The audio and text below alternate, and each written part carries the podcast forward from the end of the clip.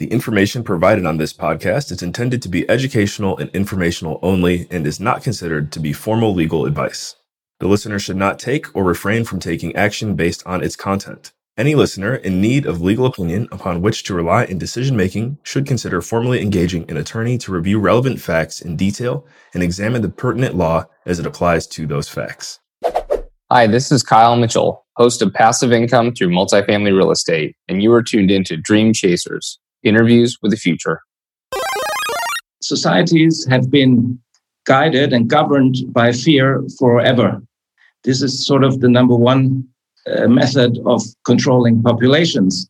Now, with the social media you have just mentioned and the technology, the methods have become a lot more sophisticated. And that is why, unfortunately, this invisible enemy has been invented so that we are all in the future controlled through a digital identity that will monitor our movement around the world everywhere, every time. And the main purpose of that is uh, 100% taxation, control slavery.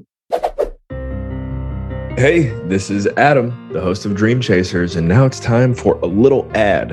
In past episodes, we've done a little ad for Raise Masters, the number one mastermind for elite capital raisers, and I've just found that ad to not be as personal as I would like it to be. So I just want to let anyone listening right now know if you're looking to improve your capital raising skills, whether it's in the world of real estate, business acquisition, nonprofit organizations, I mean, you name it, go to raisemasters.com and dive in. I just got back from a trip to Austin, Texas, where we were hanging out with 40 of our 100 members. And I got to be honest, it was an experience unlike any other that I've had before, literally unifying with people who are all on the same mission, same journey, heading the same direction. And it's just cool, you know, thanks to our great leader, Hunter Thompson. It's really cool to be able to now deliver the tools that he and I have created and put together to individuals who are looking to simply level up their game when it comes to raising money. And you could be someone who's getting ready to raise your first half million dollars you could be someone who's raised $500 million. There's still so many fundamental key takeaways and nuances in the curriculum that we've seen for ourselves work at all different levels of raising money. Anyways, I want to encourage you one more time to go to raisemasters.com. If you're already a member, go ahead and log in and dive back into the content. and two, if you don't know what we're talking about here, just click that button there. It says register for upcoming webinar. Would love to kind of run you through what exactly we've got going on here because it's been a lot of fun building this thing and we're just getting started. So, one more time, raisemasters.com. And also, thank you for listening to Dream Chasers Interviews with the Future. It's time for the episode. Jeremy, my amazing producer, take it away. This is Dream Chasers, episode 193 Greatest Hits, featuring Adam's interview with Dr. Danger Zone. Hey guys. Hi, Grandma. This is Adam Carswell, and welcome to Dream Chasers interviews with the future. On Dream Chasers, we bring next level talent to the light. Thank you for tuning in. Now let's get straight to the interview.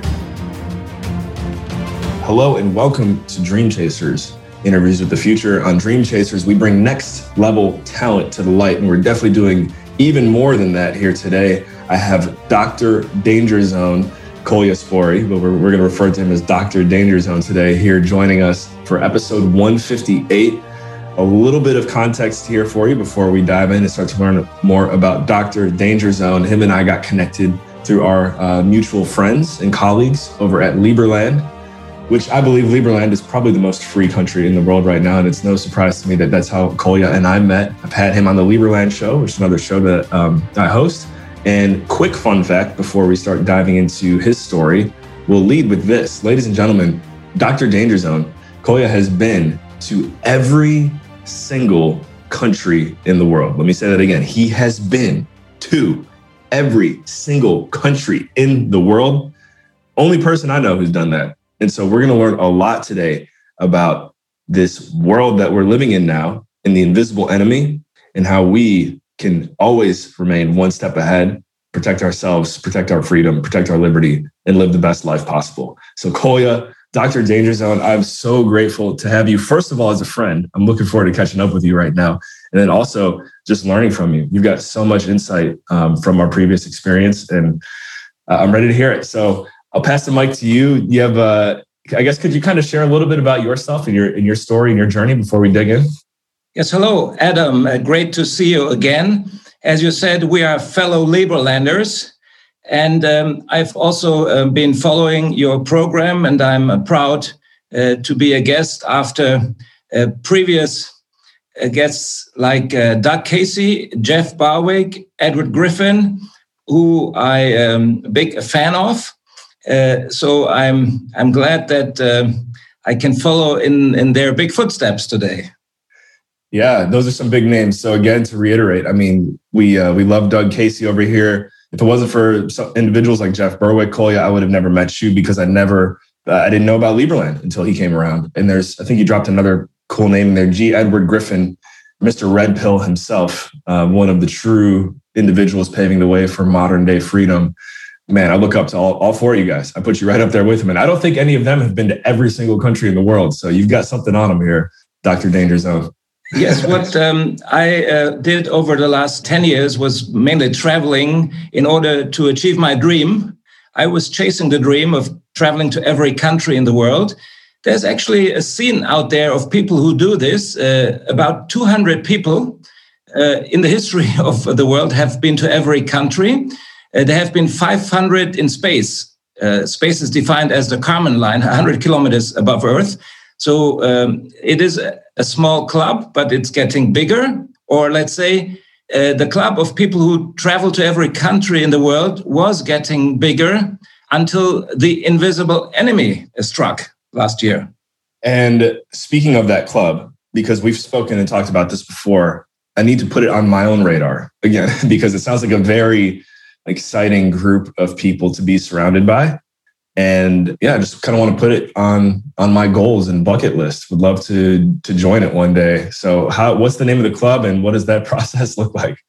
I have created an annual meeting of um, the Extreme Traveler International Congress, where mostly people meet who have been to every country in the world.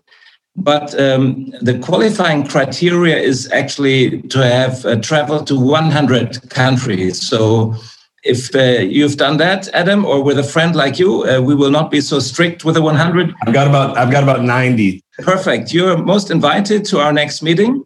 uh, Jeff Berwick has been to, uh, I think, almost every country. Doug Casey has been to, I think, 150. Uh, so um, I have got this um, get together every year, and these people they they travel a lot. Even nowadays while we are under all those restrictions it's not easy. I can talk more about that later. But there is a, a special knowledge pool around the people we've just mentioned and about um, around the liberlanders. Uh, this sort of understanding how the world works uh, does not come from travel per se. Um, i have found uh, the circles of Austrian school economists and um, of libertarians or anarcho capitalists or even agorists, the most fruitful for conversations uh, how this world really works. Right. Okay. So you just dropped so many teasers right there. Um, the first one I want to zone in on is following up basically on what you just said, which is there's something distinctive and different about this knowledge group because you can meet people who've kind of traveled and been around the world. Uh, but it sounds like this group is not only unified through having that experience of going around and seeing different places. Sounds like everyone kind of thinks in a similar manner, um, which echoes probably what you, what you stand for and what I stand for as well. So, in your opinion, what what is different about the the knowledge within this group compared to maybe another travel group? There's many people who travel or who travel a lot or even who have been to every country, who still see the world the way they have been programmed through television at home. That means they will go to uh, so-called rogue states like Iran or North Korea or Syria, and they will judge it uh, by the perceptions that have been programmed at home. Uh, television programming is very strong. And for me, the decisive difference is uh, are people watching television or not? You can nowadays even see uh, outside on the street immediately if a person is a TV watcher or not, uh, because the TV watchers they wear sort of a diaper in their faces. yeah, I mean you're spot on, and we've seen that firsthand now over the past year. Just how much fear has been struck into the world, and it's definitely moved beyond just watching television. Too, I'm sure you can agree. These phones, um, Facebook, Instagram, you know, any mainstream social media, we get confused because I think a lot of people like to use the phrase mainstream media as well, and they don't realize that all those social media platforms I just mentioned are also mainstream media. They're also consistently and constantly pushing out an agenda to keep you thinking a certain way. And so um, I really would like to know from a, a, safety perspective and a travel perspective and just, you know, I, I follow you on Twitter, which actually, by the way, can, what's your Twitter name again? Can we get that out there so people can follow you? It's uh, at Spory Sport, just I think like my handle here on the Zoom uh, conference. Yeah, you can see it there. Spory Sport, guys, go follow him on Twitter.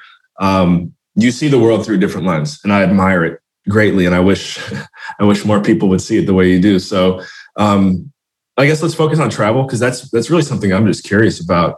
Is I have been living in Canada for the past year or so, and I'm sure you've seen some of the ridiculous things going on here as far as going in and out of this country.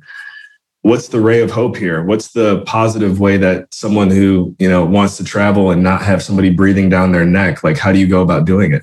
First of all, I have little hope for people in uh, the United States or Canada or the other five Eyes countries. They're sort of at the center of the global attack we're experiencing at the moment. Um, you just mentioned fear. Um, societies have been guided and governed by fear forever. This is sort of the number one uh, method of controlling populations. Now, with the social media you have just mentioned and the technology, the methods have become a lot more sophisticated. And that is why, unfortunately, this invisible enemy has been invented so that we are all in the future controlled through a digital identity that will monitor our movement around the world everywhere, every time. And the main purpose of that is uh, 100% taxation, control slavery. That's been around for a long time, but there were many loopholes for people like yourself, myself, I think many of the people who watch this program. But the loopholes are closing and it's getting very, very difficult in the future.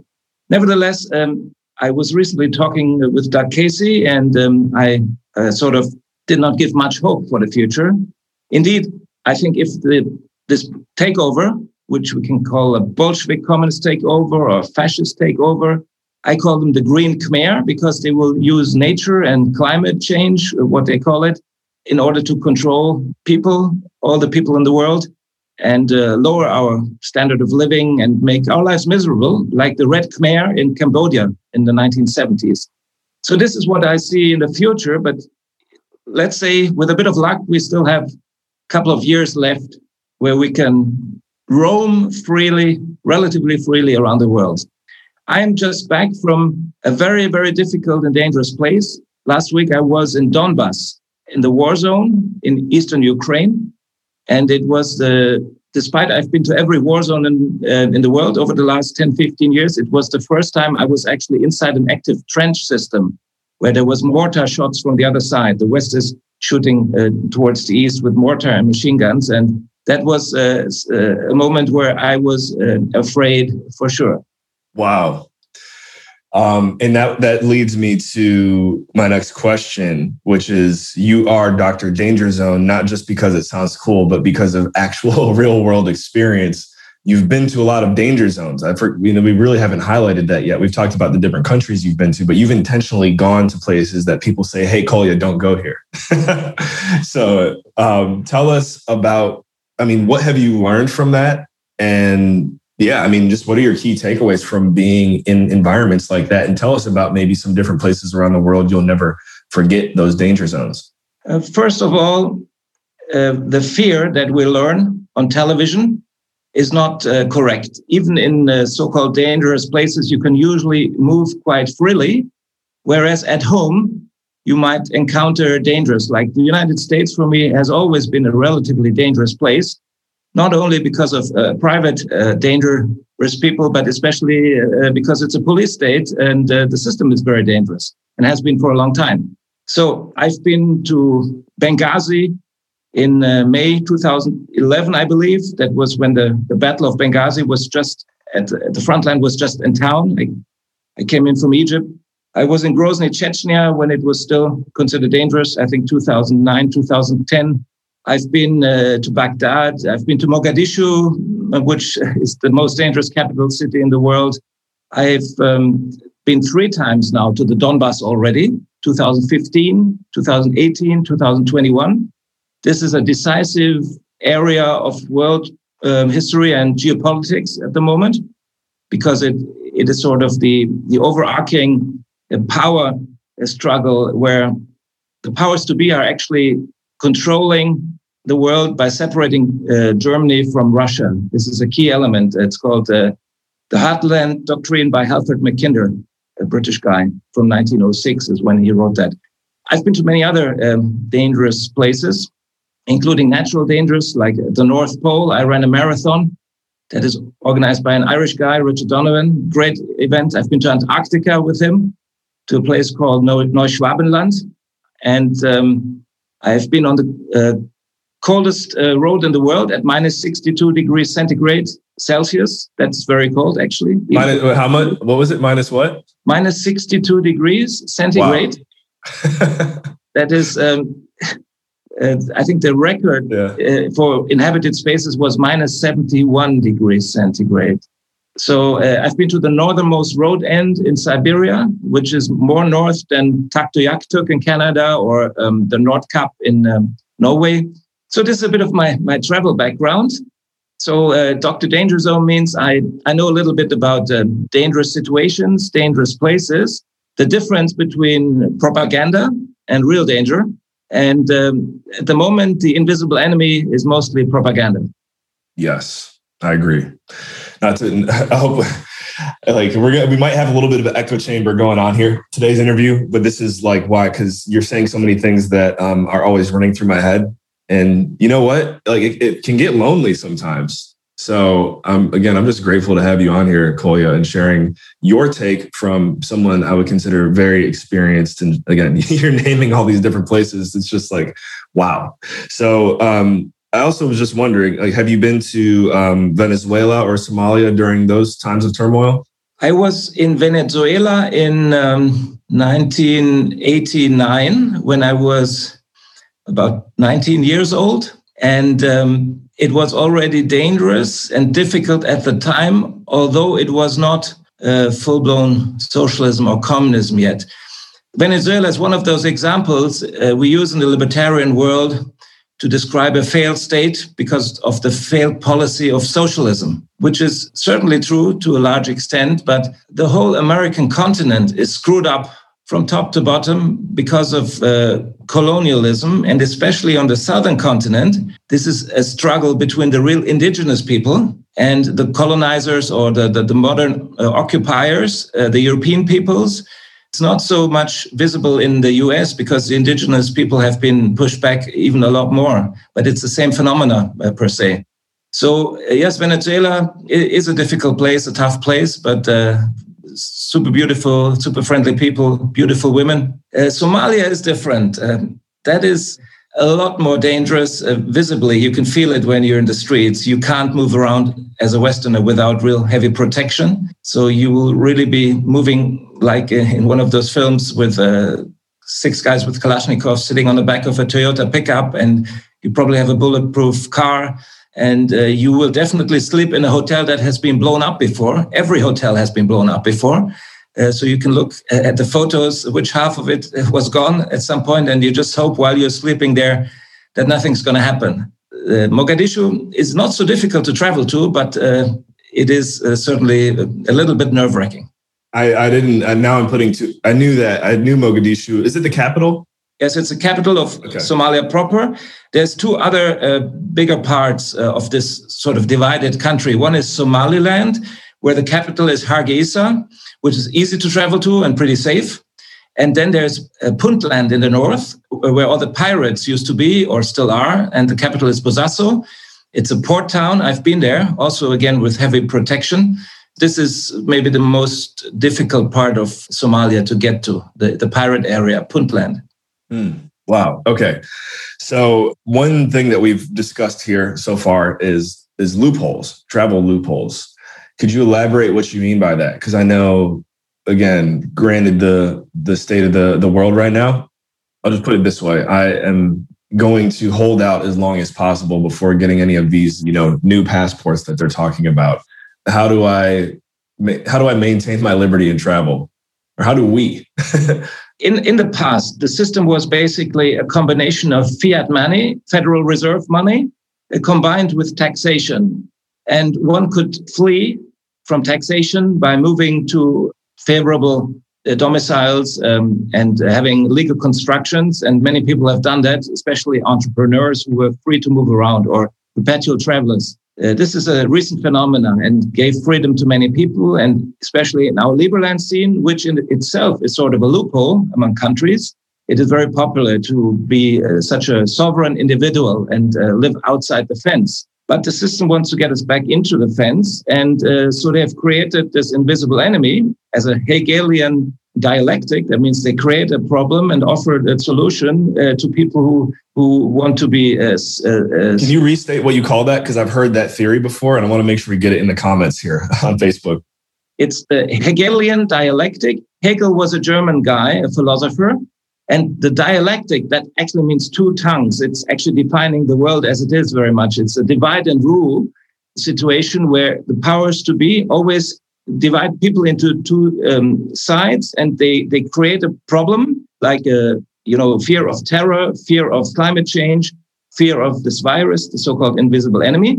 And then they offer to all those people uh, who are on the fearful side of the division a solution that is protection by the strong state. The state the government at all time tries to promote its existence, its uh, raison d'etre, its reason for being, by creating um, the, the uh, hypothesis of hope for the mass of the people. And uh, people who don't understand it will ask for government help uh, to protect them from terrorism, from the virus, uh, from climate change, and so on. This is a Hegelian dialectic.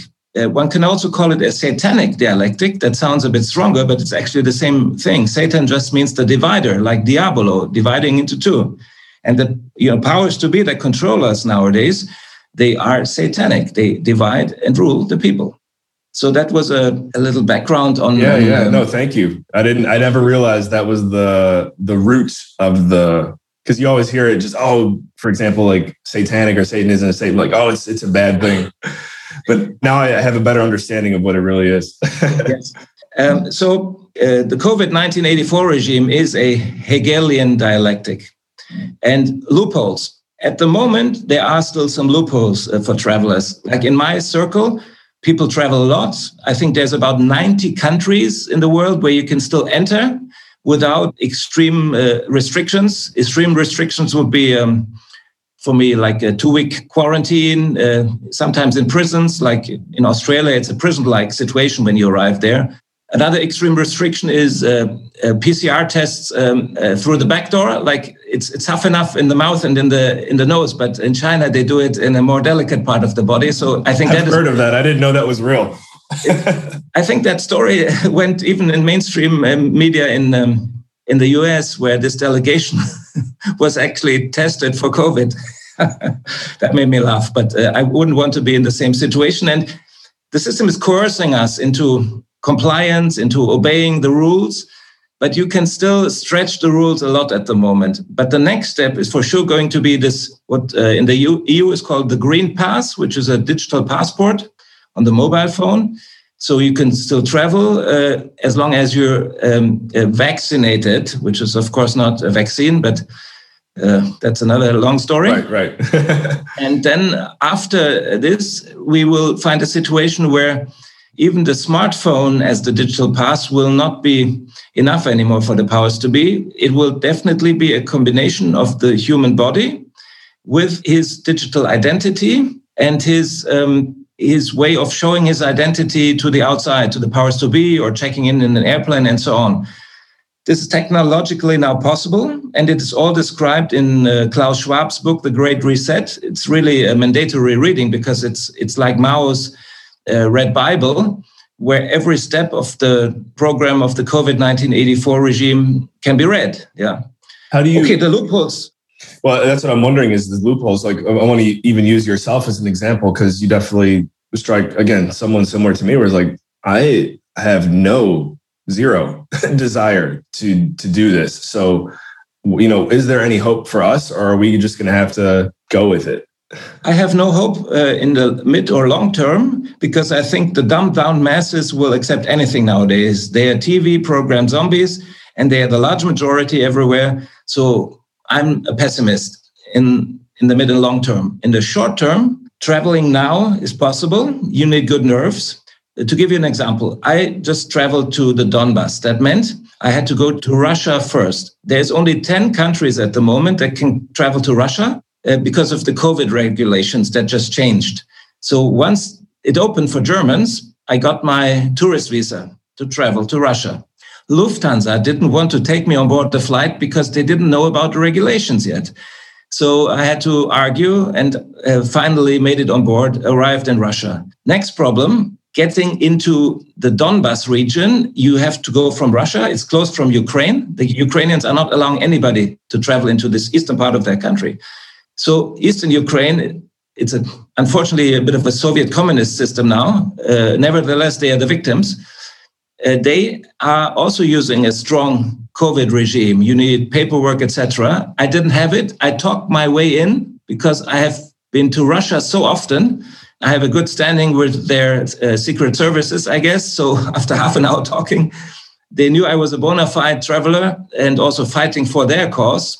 I was in the country then you're stuck in a, in a really sort of war zone, dangerous place. On the second night, I felt a bit uh, high temperature at night, and I thought, man, if I'm going to have a fever while exiting the Donbass, because they, they have those fever thermometers at every border, if they send me back, I'm going to be stuck in the Donbass for two weeks in quarantine, maybe get really sick. This is something that makes you nervous. So you need a lot of guts to travel these days. So I got out again into Russia. And then to board the flight back home, you need another PCR test. I went to St. Petersburg airport to get a test for my departure the next day, and it wasn't ready. Can you imagine? So I had no PCR test, and I got on board the Aeroflot flight because the Russians are way cooler without the PCR test. and then the more, more difficult part was getting back into Germany without a PCR test. Oh, sure. Germans sure. are very much looking uh, at all the rules and the paperwork. And I couldn't imagine myself with a bit of talking, quite a bit of talking, like saying, Oh, I, have had the test, otherwise I wouldn't be on board. I've got the stamp, but I've lost the paper on the flight. I did, don't have it with me. They let me in as well. So, what I'm saying is, you can go through the loophole, uh, but it'll hurt a bit. It's tight and narrow, and you'll get some bruises, and you need good nerves. But do travel now. Maybe it's going to be impossible pretty soon. Mm. You know, I don't like to hear that, but I, again, I can't, I can't argue with you. So, um, I guess throughout your experience traveling recently, what's been your key to staying healthy? You know, I, I know people that have, you know, have gotten the the illness and recovered. Actually, anyone I know that's gotten it is completely back to normal now. I haven't been exposed to it as far as I know, and I know I have a good immune system. But like for you, I'm, I'm sure you're keeping healthy, and you have ways that you're remaining invincible, so to speak. What's your advice? First of all, statistically, this is just a flu. The flu has always killed people, and it could be tough. I mean, we've all had the flu strong a week, and you don't want to have it in a strong version. So I think, in general, being fit and uh, getting a lot of fresh air, being outside in the sun, being social and happy with people. This is all they are actually um, forbidding us to do with social distancing and mask wearing and so on. Uh, so you can already see the system wants to make us sick and doesn't want to keep us healthy. But then, really, if you do not feel well, if you feel like you've been affected, I think the uh, rule number one is uh, zinc, vitamin C, vitamin D. So I usually eat uh, some of this or use it, uh, tablets for that. And um, I'm not a person who denies the existence of this coronavirus. Uh, but nevertheless, this is all speculation. But when I went on uh, a long boat trip recently, uh, on a yacht trip to Clipperton Island, I took along hydroxychloroquine and ivermectin as a possible uh, medication if I or somebody else on the yacht gets a strong uh, flu. Uh, so I'm always uh, hedging my chances. I'm always getting the best information possible. And uh, as a danger zone person, one has to operate like this. And uh, nevertheless, I know nobody in my larger circles of friends who has even had um, this flu. One of our extreme travelers at a very old age has actually died from it, a Turkish gentleman who I had met once. That is unfortunate. But um, statistically, for a person like me who goes to war zones, this is not um, an important calculation factor. This uh, this uh, current flu, coronavirus. Yeah, and so um, as you mentioned right there, the best information is key, and um, I think that's again that's where we're going to find sovereignty and liberty is is staying tapped into what information is available because I think as we're seeing as you're talking about you can't really stay stagnant in one place and think everything's always going to be the same forever. I mean, we just saw how quickly things can change. So um, I still want to keep zoning in on this one, and then I also want to figure out your recommendations on like the best places to live right now. But for the first thing, I just want to get clear is: Do you really feel as though like it's inevitable, like you're going to have to get this shot. Or you know everyone else is going to have to get it. Is that what you see happening moving forward or is there a way to to hold out? For quite a while you just need the stamp not the shot. I will never get uh, the shot the jab um, the jab yeah. that might mean to live differently to live um, sort of reclusive uh, in the countryside in an autarky situation. At some point maybe that's what they are trying to coerce us into. I hope they don't succeed totally. So this, in my opinion, will be the same in every country in the world because out of the 193 United Nations members and even the 13 non-United Nations uh, that are quite autonomous countries, it is everywhere the same.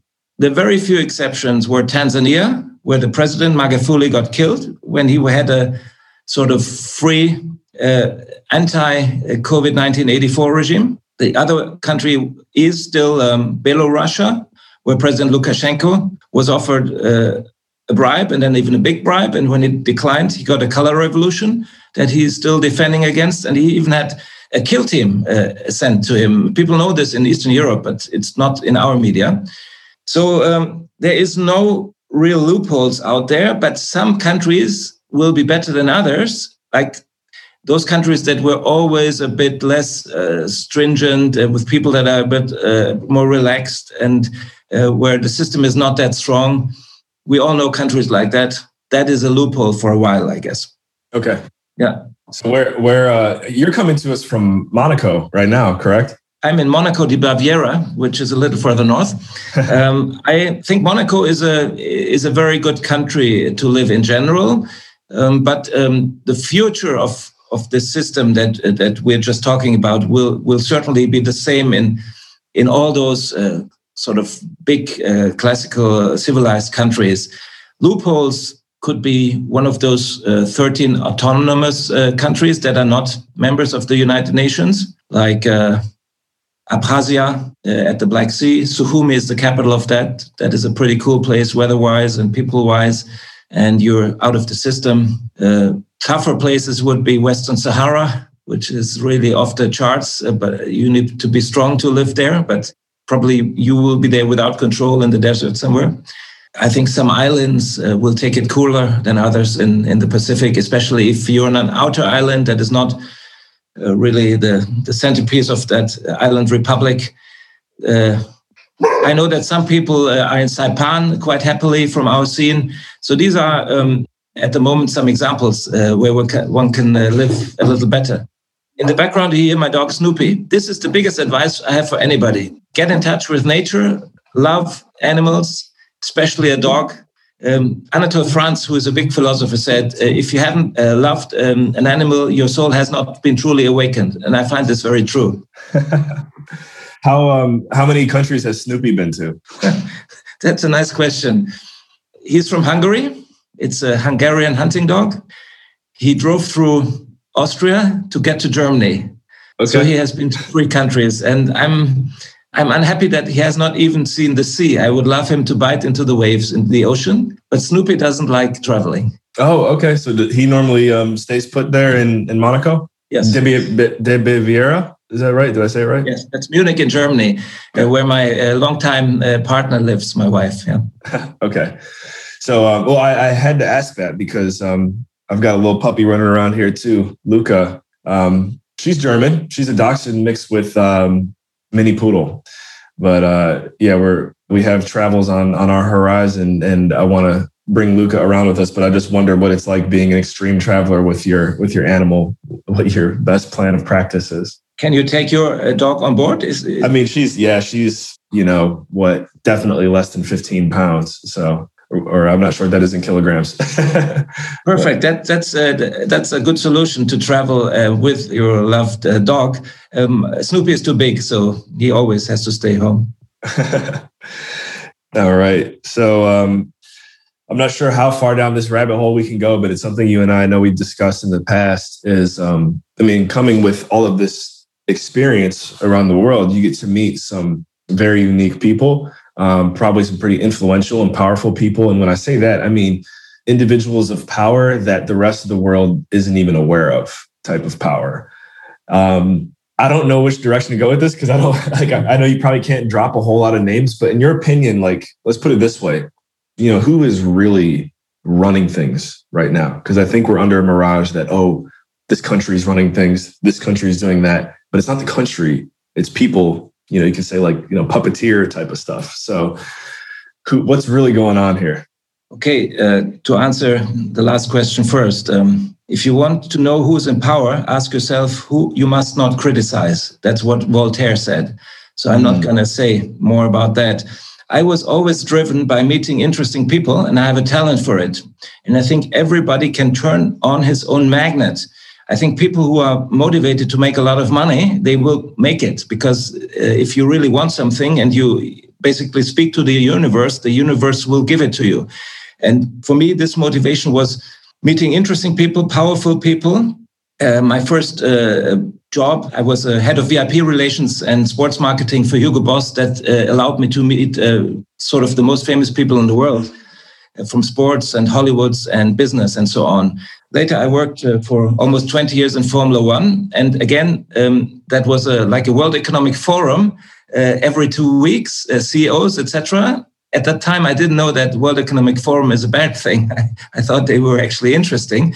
So for a long time, I was driven by meeting powerful people to understand the system. Now, something strange happened to me in the last maybe one year or not much more. I found out that the people who have not studied uh, some social justice um, studies, some some um, what we call in German Geschwätzwissenschaften. It means like bullshit sciences. Indoctrination, indoctrination type. Uh, I've studied yeah. bullshit science. Yeah, I'm an economist. So. Uh, sociologists, all these people who basically are uh, going to be taxi drivers one day, uh, but very normal people, hardworking people, they understand much better what's happening at the moment with this COVID 1984 regime. It's this middle class, upper middle class strata that aspires to uh, social climbing, etc. They have not understood what's going on. And so a lot of the powerful people I've met before or famous people, they are actually stuck in the system and they don't have much of a clue. Uh, but I've met leaders, thought leaders, uh, and sometimes especially intelligence, military intelligence people who did open my eyes into in one way or the other. So I was fortunate to meet some warlords and um, Prince Johnson in um, in Liberia. He cut his predecessors' uh, ears off, uh, Samuel Doe, on television on CNN. I remember seeing that as a kid. So I met this Prince Johnson in Liberia at the inauguration of President Ellen Johnson Sirleaf. Quite a frightening guy uh, I met and I've even become friends with the Kadyrov family in Chechnya, a very interesting place that I like a lot. A former warlord who is now a, a good participant in the Russian system, a good guy. Um, I've met a very infamous uh, warlord by the name of Donald Rumsfeld. I've said this in other places before. I've met Donald Rumsfeld in the elevator in a hotel in Batumi, Ajaria, Georgia, uh, at the Black Sea. So uh, then I've met um, actually I've read I've met the real M from James Bond. You know the the woman that leads uh, MI5, MI6 uh, yeah. intelligence. Yeah. She exists in reality and looks exactly like Judi Dench in the movie. So Judi Dench was selected because of the original um, wow. um, M. So I've met her, and um, last year I've met the whole leadership of the FARC rebels in Colombia. Uh, that was quite interesting. We trekked into their mountain republic of Marquetalia together as the first foreign visitors in 60 years.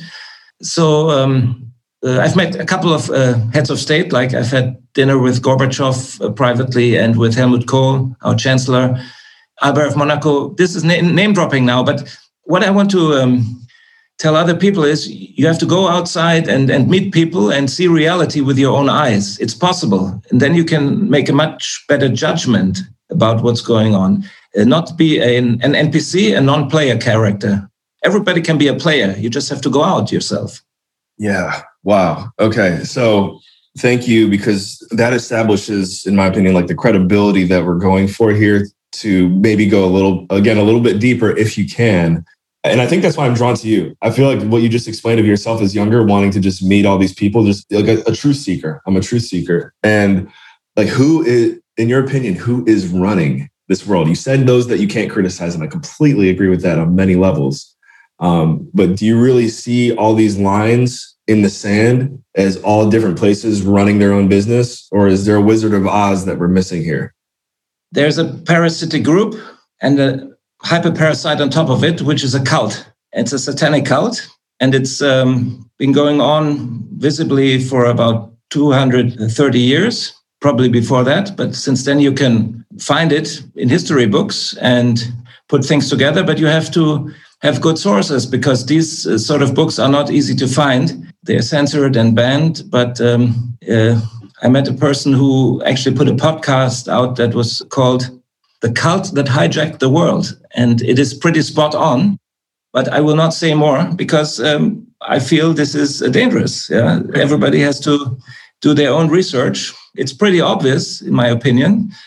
Uh, but it's not allowed uh, to be uh, spelled out. Right, right. We're going. We're kind of going into the danger zone right here just by talking about it, and I'm getting. I'm getting excited. My adrenaline's going a little bit. So thank you. I know we're not in a, in a war zone right now, but I really appreciate this. So, um, I guess let our audience and our listeners know, like, what are, in your opinion, some of the best places for trustworthy information right now? The internet at the moment is still a good source of information, and it's a time window that is probably closing at some point, either through more heavy censorship or through the social credit score system that will basically uh, kill the, the existence of people who, who are sort of consuming the wrong uh, books and websites uh, on the internet. That's going to come for sure.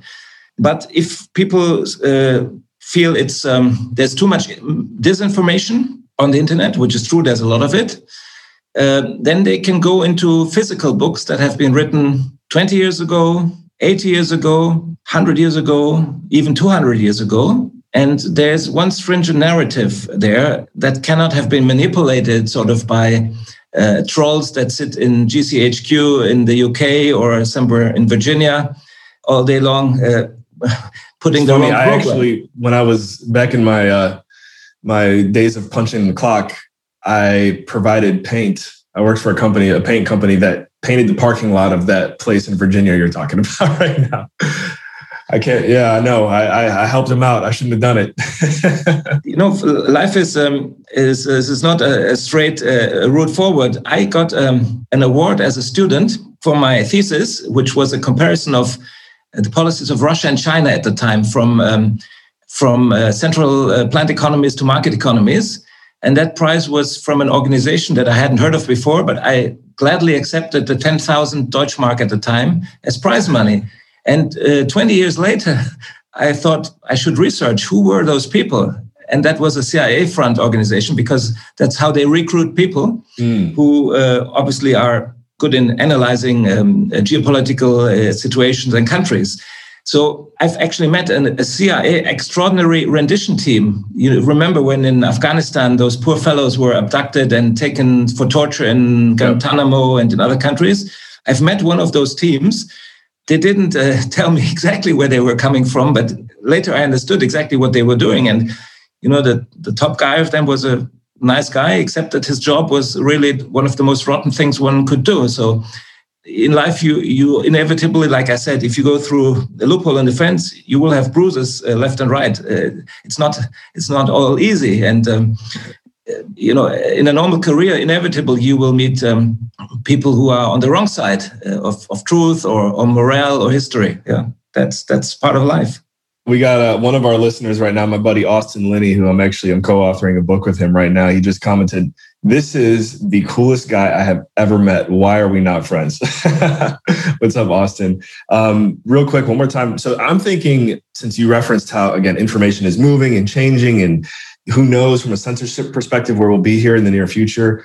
My hope and my um, optimism comes from the world of blockchain and decentralization. I know there eventually will be technology that will figure out how to centralize decentralization, but it's looking good right now.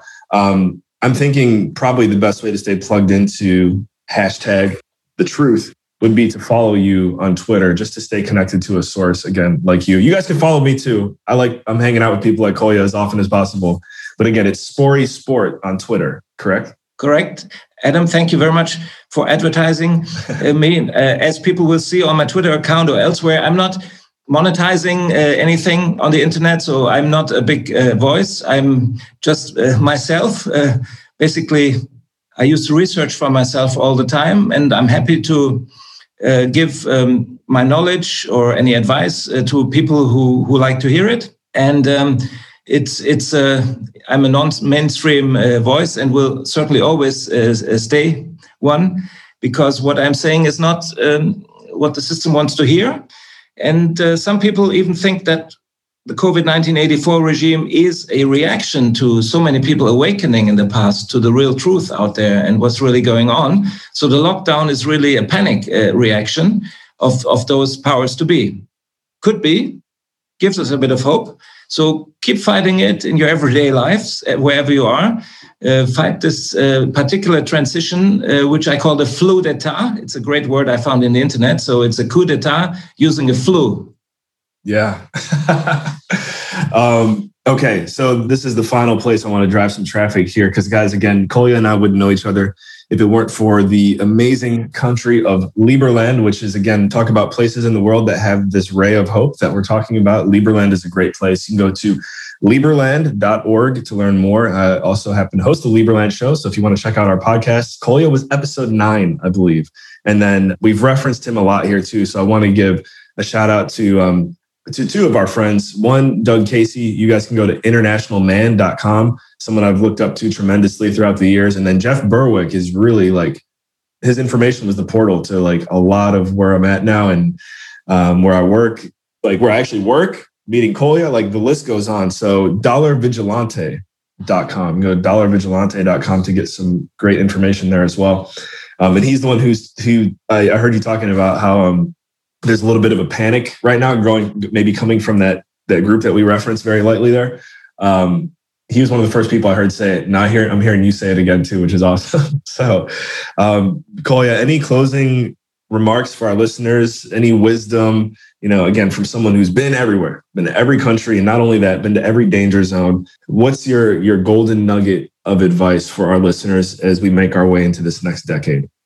Uh, I want to combine um, this with a compliment to you, Adam. Your energy, uh, your positive energy of connecting people uh, bringing us all together on this platform is exactly what um, the good guys out there need. We need to communicate with each other. We need to up our morale. We need to be aware that there's not only TV program zombies out there, but a lot of people who have understood uh, what's going wrong. We might not have a good solution yet, but by communicating and being connected, through networks like yourselves and Liberland and um, Anarchapulco, uh, the Dollar Vigilante, Doug Casey, uh, all the Austrian economists, many others. Um, I think we're doing the best we can under the circumstances. And thank you, Adam, for uh, having me on your program today. Dr. Danger Zone, thank you for coming on the show. Um, guys, I, we've had some great interviews here. And you know it might be the euphoria of the moment but man this has been I, I, really think we are unlocking some new levels of amazing this is not the right word amazingness awesomeness on dream chasers. So um, thank you one more time. Dr danger zone kolya spory it's been a complete honor having you on the show. Thank you adam. All the best to you and all the listeners. Yeah. All right guys thank you for tuning in to dream chasers interviews with the future. We'll catch you in the next episode. Remember, in all you think, say, and do, take it to the next level. Thank you once again for investing your most valuable resource with us here today, your time. If you enjoyed today's episode, please drop a five star rating and a review below. Take a screenshot of it and send it over to nextlevel at carswell.io. We have a present for you. We really appreciate you guys leaving those reviews because it really helps with the overall SEO and visibility of the show and allows us to continue to bring on high quality guests. So once again, thank you. And remember, take it to the next level.